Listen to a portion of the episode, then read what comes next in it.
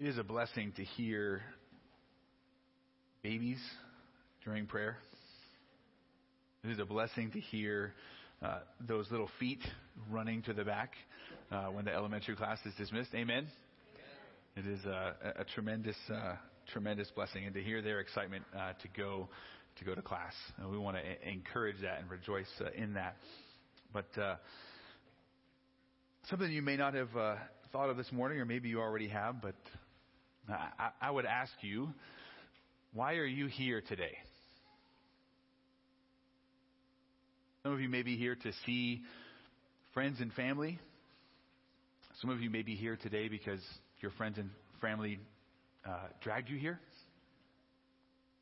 Some of you might be uh, struggling, uh, and, and, you are coming this morning in, in search of help. Some of you might be here because you enjoy studying the Bible. You enjoy studying theology. Some of you are here maybe because you, you really enjoy singing. And that is a, definitely a blessing that we got to partake of this morning. Some of you might be here because uh, you, you want the blessings and salvation that Christ offers to all who would come to Him. Some of you may be here because you want Christ Himself. You want to, to lay hold of Him. And I would say each and every one of us uh, comes here on Sunday mornings uh, w- with a, a mixture uh, of all of those motivations. Uh, and even then, that varies probably from, from week to week. What are we, we most looking forward to? What gets us out of bed on a Sunday morning, on a gorgeous day like today, when you could be out doing a variety of things, what brings you here? Some of our motivations and some of the ones that I mentioned, some of those are, are better than others. But the final one that I mentioned, laying hold of Christ and wanting Christ Himself, that needs to be our greatest motivation. Jesus Christ and Him crucified. That is who we need and what we need. And yet there are, are many blessings that flow uh, out from Him, but, but we can't separate the blessings that Christ offers to us from Christ Himself. Sometimes we, we do that in relationships. We want what somebody else can uh, offer to us, what they uh, give to us, but we don't want a relationship with them genuinely and truly. And when that happens, we're really using a relationship as a, as a means to an end.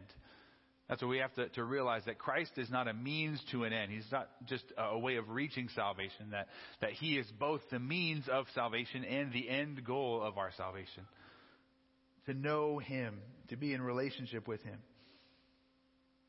Yet, as, as each day and, week and year uh, pass by, it's really easy to become distracted. It's easy to, to become enamored with other things in this world. Amen? It's very easy.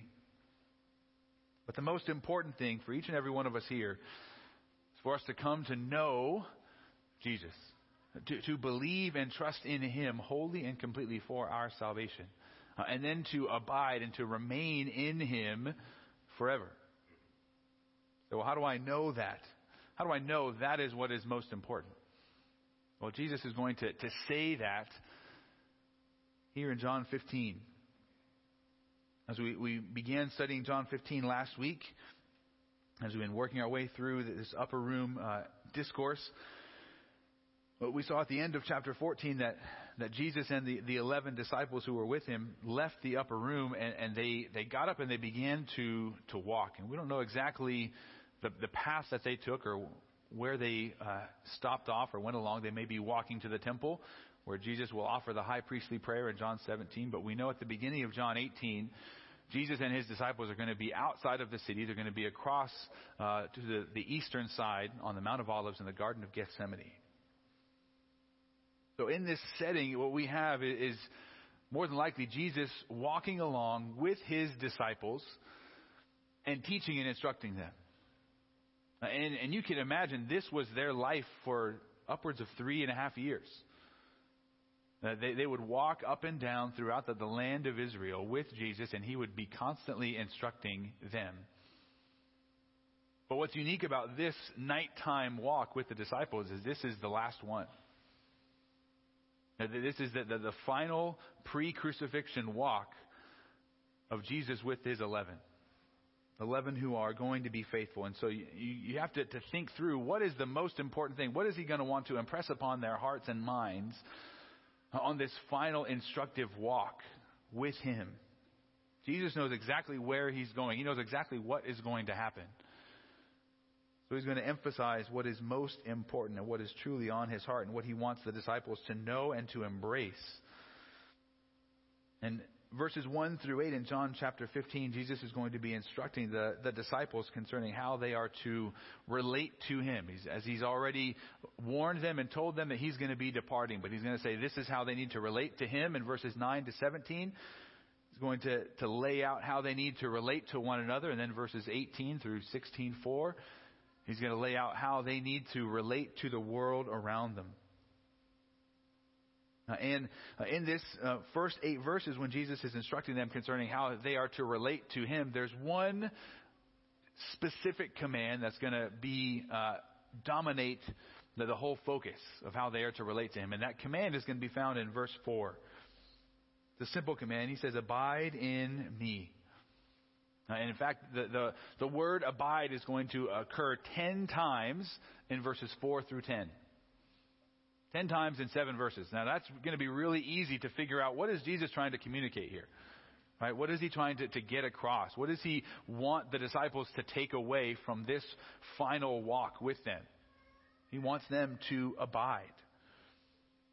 And we're going to look at verses 3 through 6 uh, this morning specifically, but I want to read, beginning in verse 1, I want to read through verse 10. Jesus says, I am the true vine, and my Father is the vine dresser.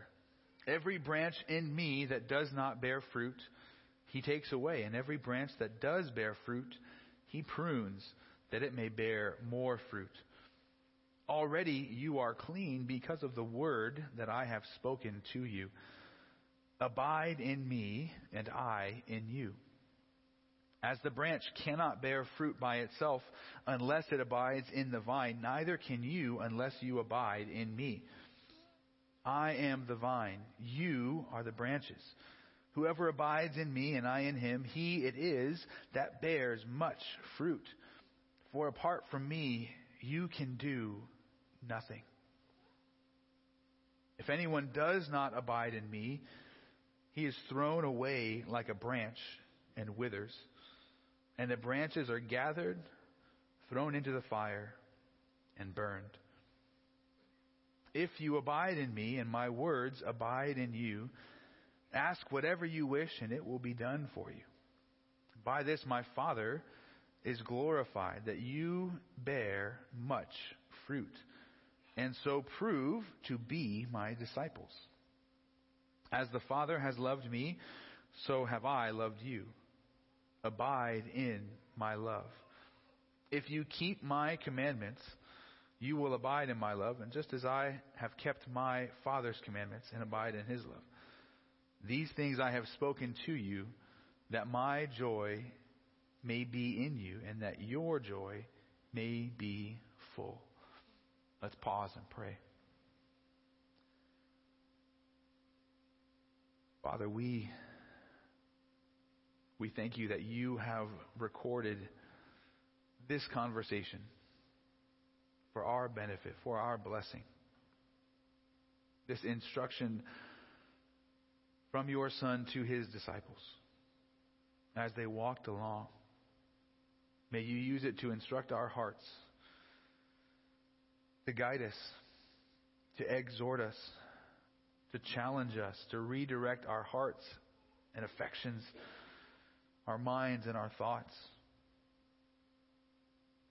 Lord, use this time of studying your word to draw us nearer to you and to impress upon our hearts the absolute necessity of abiding in your Son, who lived and died and rose again on our behalf.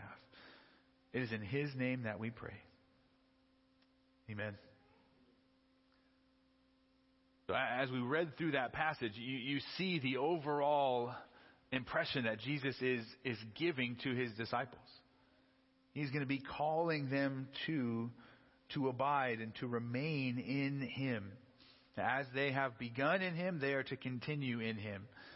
Uh, and and he's, he's, in essence, persuading them of the importance of this one simple command, this one clarion call to abide in him. There, there is an importance to that command over and above many, many other commands.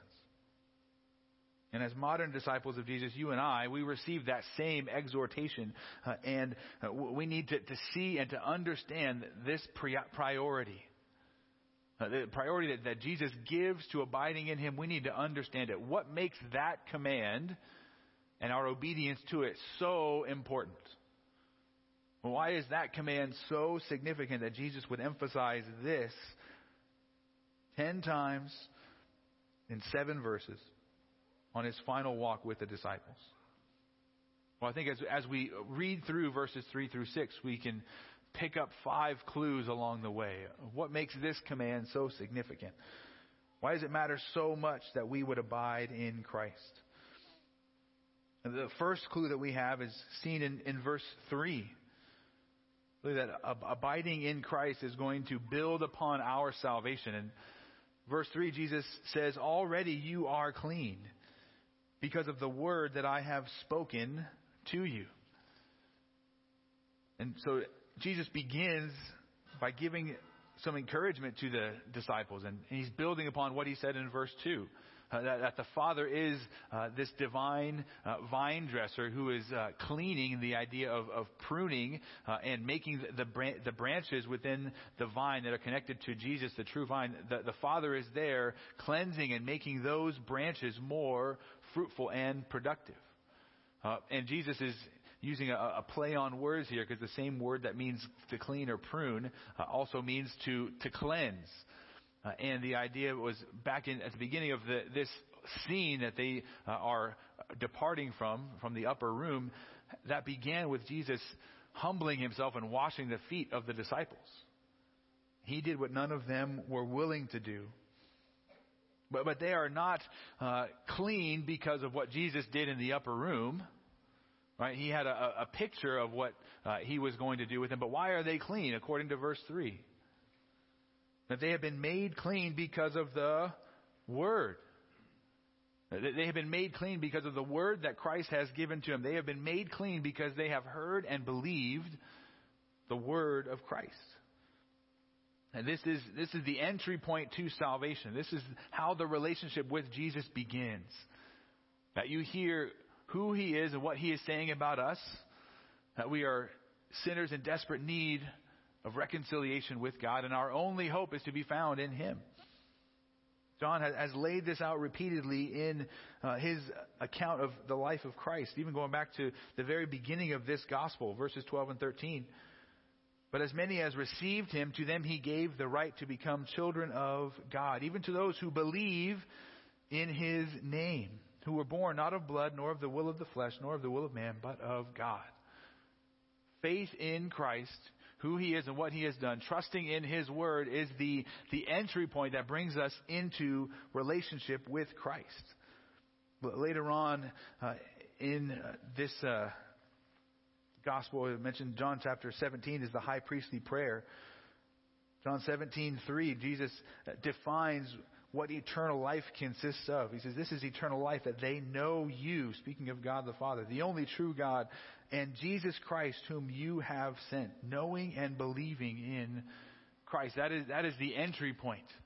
And, and abiding in Christ is going to, to build upon that entry point. You have to get the order uh, correct here. You have to be washed by the Word, and then you can abide.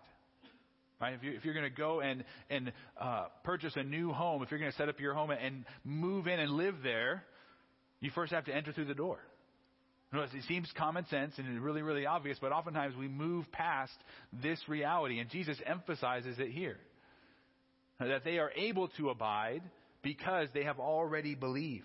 You can't obey the command of verse 4 unless verse 3 is true for you. You, you cannot abide until you have believed. And so that, that just uh, presents us all with a question. Have I believed the good news about Jesus? Have I trusted in Him alone, that He lived and died and rose again to pay the penalty for sin? And if I look to Him in faith, I can be forgiven. I can be reconciled with God and have a relationship with God. And as we saw in John 14, that, that the triune God, Father, Son, Spirit, comes and dwells within the believer. That, that is how I have a relationship with God, and that's how I am in Christ. Unless you first believe in who Jesus is and what he did, there's no possibility of abiding and remaining in him. Again, I know this is very basic and, and obvious, but sometimes it's, it's the obvious things that we speed right past. And Jesus emphasized it with his own disciples, so how much more should we recognize it and contemplate it?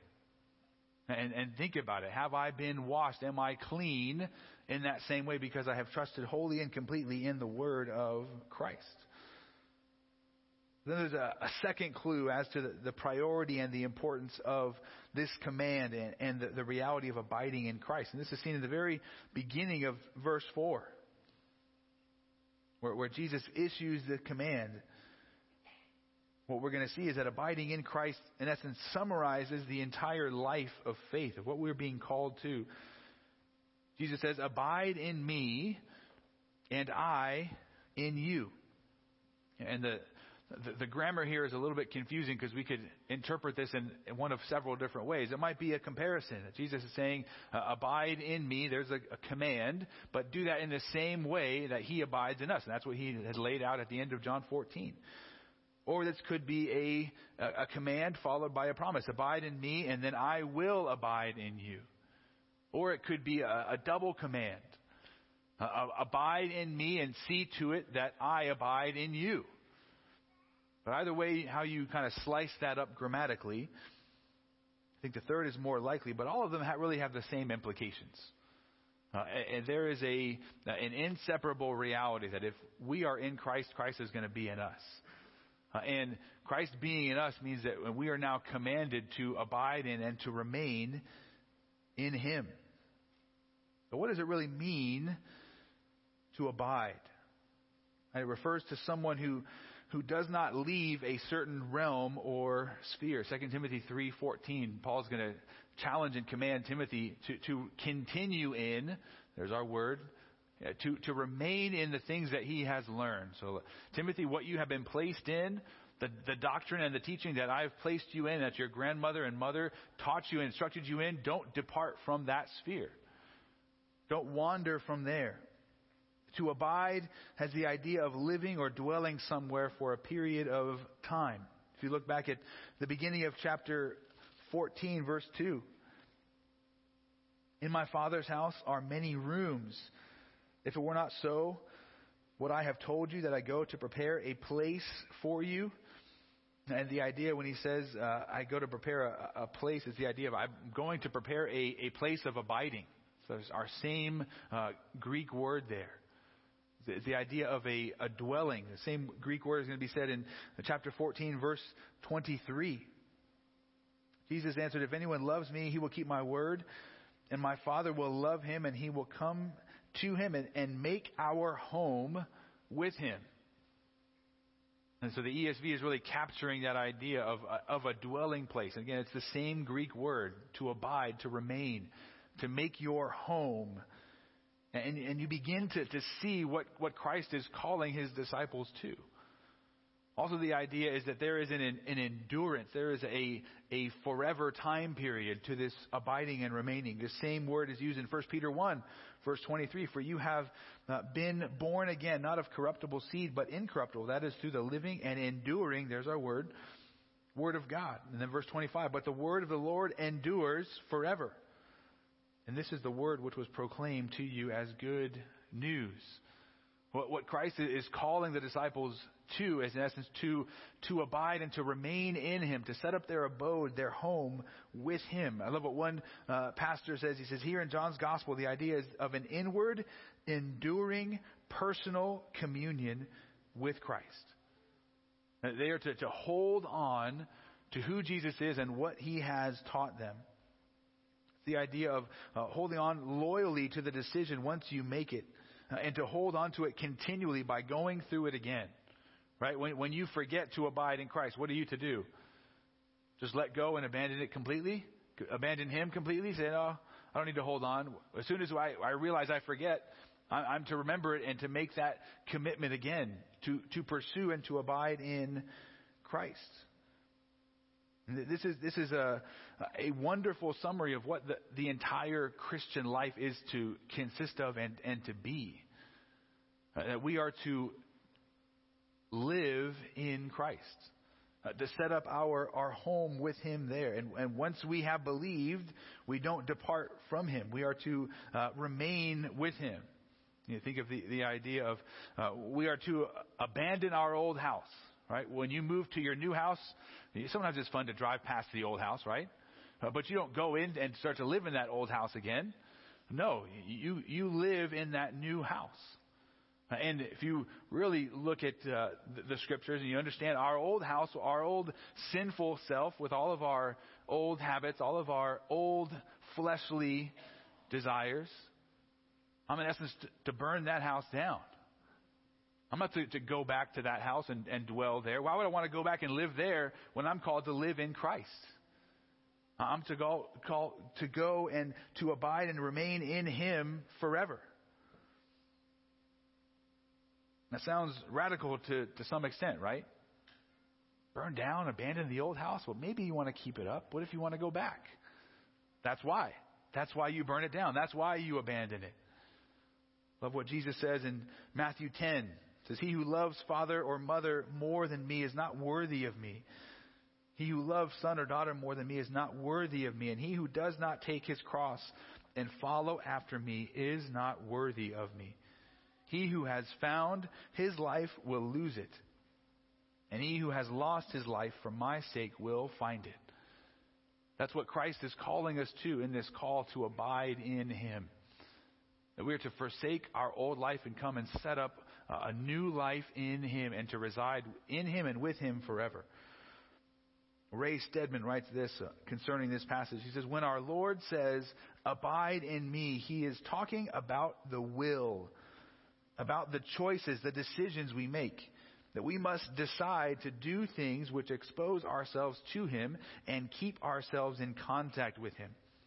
This is what it means to abide in Him. We have been placed into Christ by the Holy Spirit. And now we must choose to maintain that relationship by the decisions we make.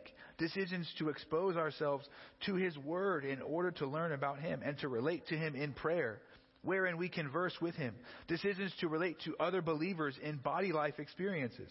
That is, bearing one another's burdens and confessing our faults and sharing in fellowship with one another, wherein we learn about and see Christ in one another. All of this is designed to relate to Him. Abide in me. If we do that, we are fulfilling this active, necessary decision of the will to obey His word, to do what He says, and to stay in touch with Him. Now, I love that. Uh, abiding in Christ focuses in first and foremost on what? Our will. Are we willing to decide and to actively choose day in and day out to obey Christ, to walk in Him, to walk with and among His people? With all of the, the, temptations and all of the pulls from the world around us, are we committed to staying in the house of Christ? To dwelling there with Him? are you willing to obey this command of Jesus? To abandon the old home and to abide permanently, to live permanently with Him? Are, are you willing to pursue that inward, enduring personal communion with Christ? Do you want that? Again, this is, this is the essence of the Christian life to know, to love, and to follow Jesus. All of that means to abide in Him. Are you willing to do that? Uh, and, and, so this, this second clue that we, that we see here that this should be more than enough to convince us. This is a summary of the entire Christian life. This is why this command is so important. But there's even more clues. A third clue that we see at the end of verse 4 that abiding in Christ enables all spiritual growth. At the beginning of the verse, Jesus issues the command, Abide in me and I in you. Then he uses this illustration As the branch cannot bear fruit by itself unless it abides in the vine, neither can you unless you abide in me. So Jesus is going to pick up that illustration that he gave and presented to us in the I am statement of verse 1. And now he's going to, to relate uh, things uh, concerning uh, what uh, we are called to do in relationship to him. And he's going to use the illustration of a branch not being able to sustain itself. It has no life in and of itself. The only way a branch has life is if it's connected to the vine. And so what we're to, to, see and understand that being connected to Jesus is what enables any and all spiritual growth in our lives. Right? If you want spiritual fruit, it's going to be another theme within these verses. If you want spiritual fruit, then you have to be connected to the vine. You have to be connected to Jesus.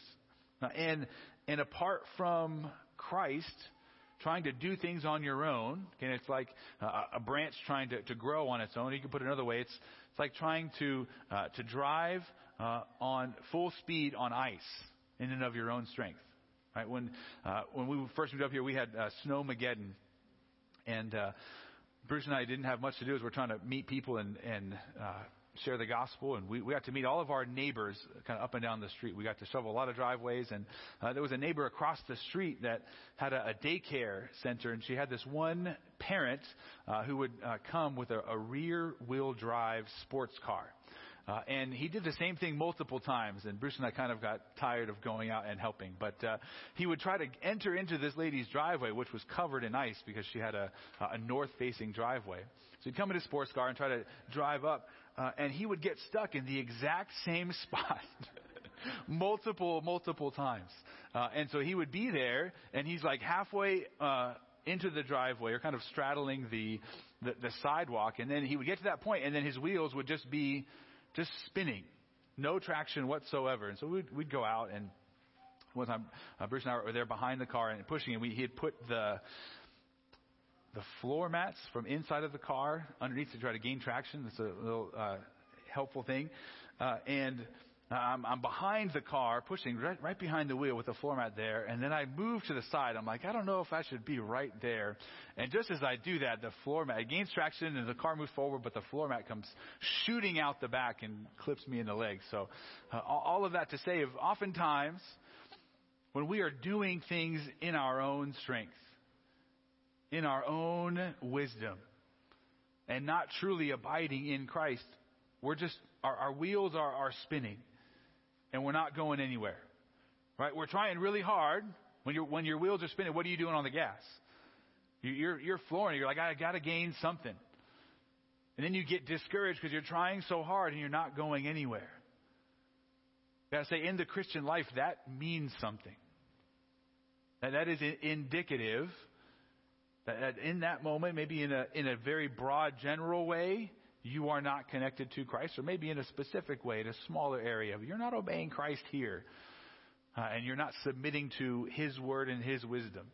You're obeying in these areas, but not right here where it matters most. And, and the, the area where you keep struggling, you're not abiding. This is what we have to see and understand that Christ is the one who enables us to get any traction in the spiritual life. Apart from Him, our wheels are spinning, we're not going anywhere. But abiding in Christ enables us to bear fruit. And, that concept is going to, to come up multiple times.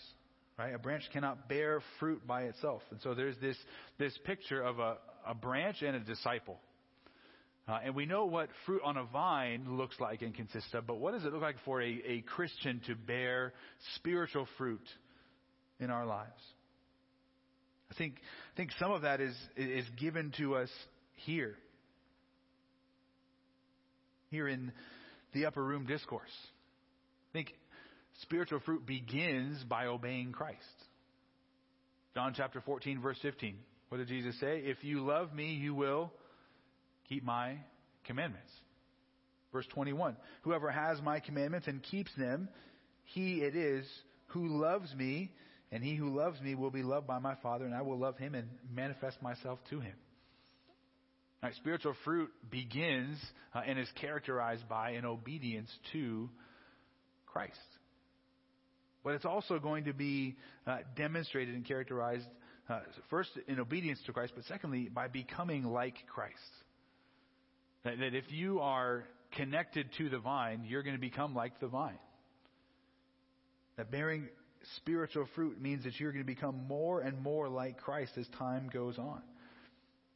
As his his attitudes become your attitudes. Right? And when Jesus is going to be in, in the garden, this isn't recorded in, in John's gospel. Well, what is his prayer? Lord, take this cup from me. But does he end there? What does he say? But your will be done. See, Jesus lived his entire earthly life submitting to the will of God. Right? And as we grow in Christ likeness, we, we gradually loosen our grip and our desire to control our own lives, and we submit more and more to God, what is your desire? What are you wanting from me in this situation? How can I live for your glory? In these trying and difficult circumstances, how, do I submit to what you're calling me to do and glorify you? Becoming like Christ means his attitudes become our attitudes. Uh, and uh, as we become more and more like Christ, the Spirit is going to become the one who, who leads us and guides us more and more. Right? The attitudes of uh, Christ are going to be seen and described in the fruit of the Spirit in Galatians. Right? If you're going to become more and more like Jesus, you're going to be producing the fruit of the Spirit love, joy, peace, patience, kindness, goodness, faithfulness, gentleness, self control. That's what its bearing fruit is going to look like. His attitudes become your attitudes. His affections become your affections. Do you, do you love God? Is that your primary controlling desire? And that's what dominated Christ throughout his earthly life a love for the Father. For becoming more like him, his affections will become your affections. And then, third, his actions will become your actions. That you will begin to love others more. Out of a love for God, you also love others. You have compassion and patience with others. Also, if you're going to become more and more like Christ, you're going to have a, a growing hatred and animosity towards sin. Now, as you are, you are going to be radically amputating it from your life, casting it far from you, fleeing from temptation, standing firm when you need to stand firm that you are going to become more and more like your Savior. So, bearing spiritual fruit in the Christian life means obeying Christ, becoming like Christ, and then I would also say, third thing, that you're going to be leading others to Christ. You're going to be drawing others to Christ because you are proclaiming, you're talking about who Jesus is and what he has done in your life. You can't wait to tell others. That's what we see in once the once the Spirit came upon the disciples, in, in Acts 2. What, what is it that the disciples would not ever stop doing from that point forward in their lives? They wouldn't stop talking about Jesus. Everywhere they went. We talked about uh, Acts 17 and Paul in Athens on Easter Sunday, right? His spirit is provoked within him, and he's like, I can't not talk with these philosophers about Jesus. I have to go and tell them. And, and that's that, that realm of if we're becoming more and more like Christ and bearing fruit also means that we're going to be pouring into and proclaiming Christ to others. That's going to be a part of what it looks like to bear fruit in the Christian life. Obeying Christ, becoming like Christ, leading others to Christ. And uh, it's our abiding in Jesus that makes any and all of that possible. We're not going to be able to do any of it apart from Him. Then there's a, another clue, a fourth clue in verse 5 concerning the importance of this command and this reality. In verse 5, we see that abiding in Christ guarantees some spiritual fruit. There's a little bit of a distinction here. Verse 4 emphasizes that abiding in Christ uh, is going to enable spiritual fruit to take place.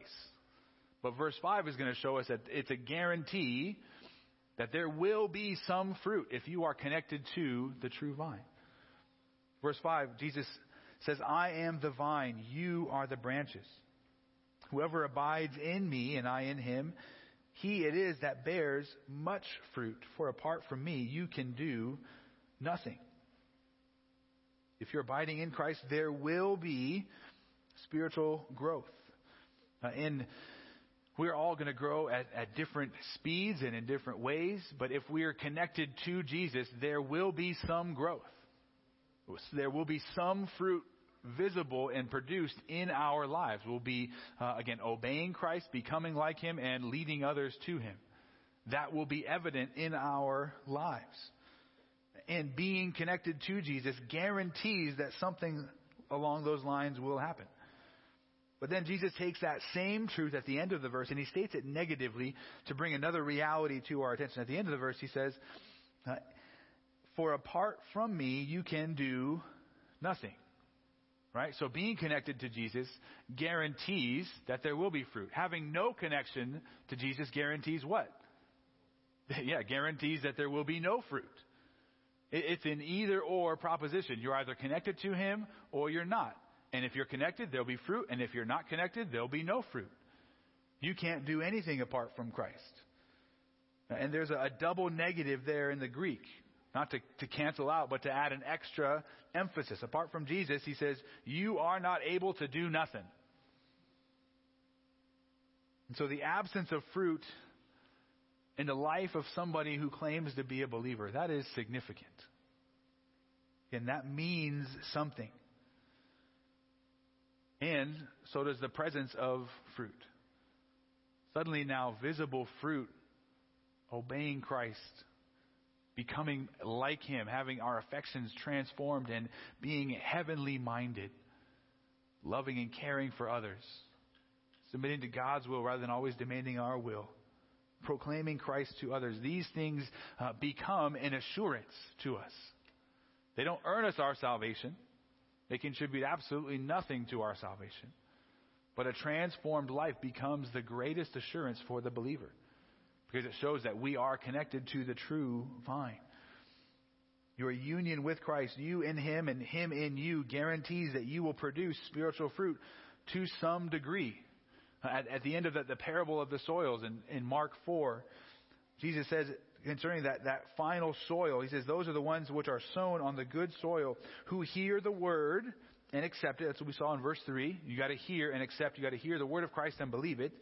And then there's going to be, and they're bearing fruit. And He says 30, 60, and 100 fold. So are we all going to bear the same amount of fruit? No. But are we all going to bear fruit if we are in Christ? Yes, being connected to Jesus guarantees that. Notice Jesus doesn't guarantee that abiding in Him means that we're going to be perfect or sinless. I wish that were so. That, that's in, in the next life to come. But it does guarantee that there will be some spiritual fruit. And this is helpful because it's really easy to be discouraged in the Christian life, right? It's really easy uh, to see and focus in on all of the ways in which we need to grow, right? Anyone have kind of that running list? And it's overwhelmed by that list in our heads. Well, I, everywhere I look, I see my own failures. Everywhere I look, I see how much I need to, to grow and how short I fall from where I should be. But this is helpful. This is encouraging because in those instances, our tendency is to, to focus and be overwhelmed by the, the many, many things that we need to, to grow in. And it's overwhelming. But what does Jesus call his disciples to do here? On this final walk with him, he says, make sure you do this, this, this, this, this, this, this, this, this, this, this. What, what does he focus in on? He says, on his final walk, he says, what should they focus on? What should they do? Abide in him. In the Christian life, our goal is not to overcome one or two particular sins. Our goal in the Christian life is to do what? To abide, to dwell, to remain in Christ. And if we do that, all of the smaller stuff sort to, sorts out. Our goal has to be to love and to follow Christ and to remain in Him. And this is an encouragement for every Christian seeking help and hope. Progress is promised. Growth will happen. Maybe not according to your timetable or your spouse's timetable, uh, or your kid's timetable or your parents' timetable. But, but growth will happen. It is guaranteed. There will be fruit. And we have to remember verse 2. Who's, who's the vine dresser working upon each of us? God the Father. He's there cultivating, cleansing, pruning, so that we're going to bear more and more fruit. But this verse is also a tremendous uh, warning to us concerning our absolute inability to produce anything of spiritual value in and of ourselves. Right, we are incapable, not able, not able to do nothing. That's the emphasis. I must depend upon Jesus for everything and not just some things. As I was studying this week, one of the, the, the pastors I was reading, James Montgomery Boice, he brought out another encouragement from this verse. I'm going to, going to quote him here. This is something I hadn't, hadn't thought about because it's focused primarily upon those who would, would claim to be Christians.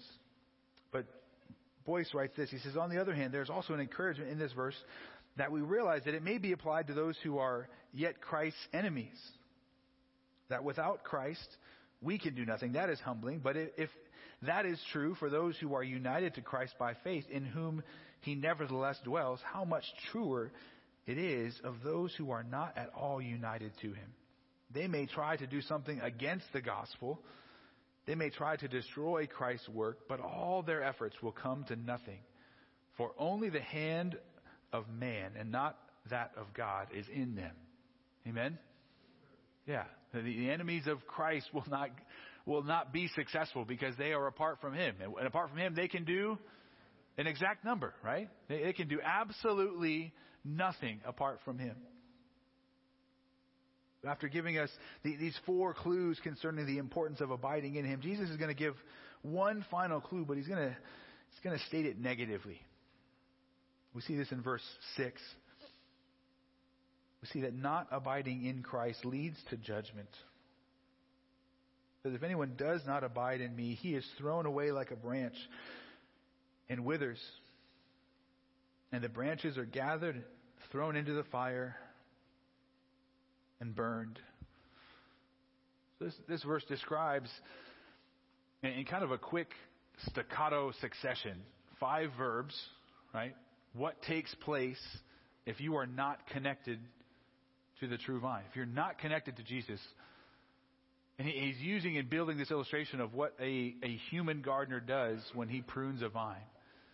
But he's using that as a picture of what God is going to do in divine judgment for all of those who are not in Christ, all of those who have rejected. And unless someone or anyone is abiding in Christ, that is their fate. They're cut off, dried, they dry up, they're gathered up, they're thrown into the fire, and they burn up.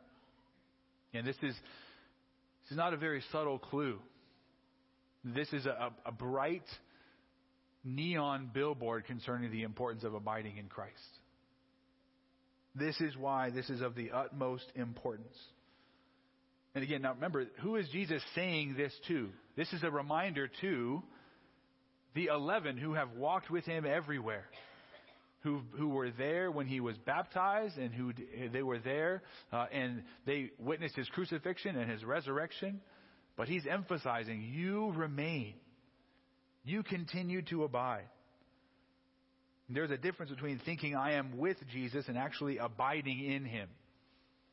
It's ironic that the, the Spanish Inquisition who, who would search out and try to cleanse the, the Roman Catholic Church from any and all uh, heretics. And, and the, the favorite instrument of death for the Inquisition, as they would execute those people that uh, was burning people at the stake. And do you know why that was their preferred instrument? This verse. Because they were saying and proclaiming they're doing God's work. And there's a tremendous heartbreaking irony to that, right? Because as they are claiming to be burning up branches that are not in Christ, burning up many who are actually in Christ, they themselves are showing that they are not in Christ. So simply identifying with Jesus does not at all mean that you are abiding in Him and remaining in Him. It's easy to say, how could people be so blinded? Right? How could, how could the Inquisition focus that much uh, and, and just miss their own hypocrisy of putting people to death? Who is the one who executes that judgment? God. Who's the vine dresser? God. He's the one who does all of that, not human beings. We're not the judges. How can people be so blinded? Listen to John 12:46. Jesus says, "I have come as light into the world so that everyone who believes in me will not remain in darkness." Remain. There, there's our word. You either abide in Christ and you're in the light, or you abide in the darkness. You read this verse carefully, we also begin to understand that verse 6 outlines the fate of every single human being because it's an unless statement, right? So unless you're in Christ, that is your fate. Fallen humanity, this, this is their natural estate. This is what all of us are, are looming towards apart from Christ. John 3:36 He who believes in the Son has eternal life but he who does not obey the Son will not see life but the wrath of God here's our word abides the wrath of God abides on him could there be anything more important we're talking about why is it important to abide in Christ these verses beckon all of us to evaluate, to examine our hearts, our lives. Where do we stand? Where is our dwelling? Am I doing a, a, makeshift dwelling over here, trying to do my own thing, or have I abandoned that? Am I resting truly, wholly, and completely in Christ? Who He is and what He has done on my behalf. And abiding in Christ is of the utmost importance because, as we've seen, it is the essence of the Christian life. It enables all spiritual growth, any spiritual growth at all. It guarantees that there will be some spiritual growth. And it is the dividing line across humanity. Either you are in Christ and abiding in Him, or you're not in Christ and you're going to be judged. This is why this is so important. I love what C.S. Lewis says. He says, Christianity, if false, is of no importance. And if true, of infinite importance. The only thing it cannot be is moderately important. Right? That's the only thing it cannot be. If what Jesus is saying here is true, then, then our eternal destiny hangs in the balance. But if it's not true, then we can just dismiss it. But coming at it with apathy, with half heartedness, is pure foolishness. And that's dangerous. Because approaching it with half heartedness means that we're probably going to be what? A branch without fruit. A branch without fruit, but yet thinking we're connected to the true vine. And then when do we find out that we're not actually? At the worst possible time. At the time of judgment. We have to wrestle with this. Are you abiding in Christ? Walking in obedience, growing in Christ likeness, telling others about Him? And are you doing those things not to try to earn your salvation, but because you have already come to know and believe who Jesus is and what He's done? That He is the Son of God, slain for sinners, slain for you so that you might have a relationship with God the Father. This is called, all of this is a response to what Christ has already done may we rest in and abide in Christ. Amen.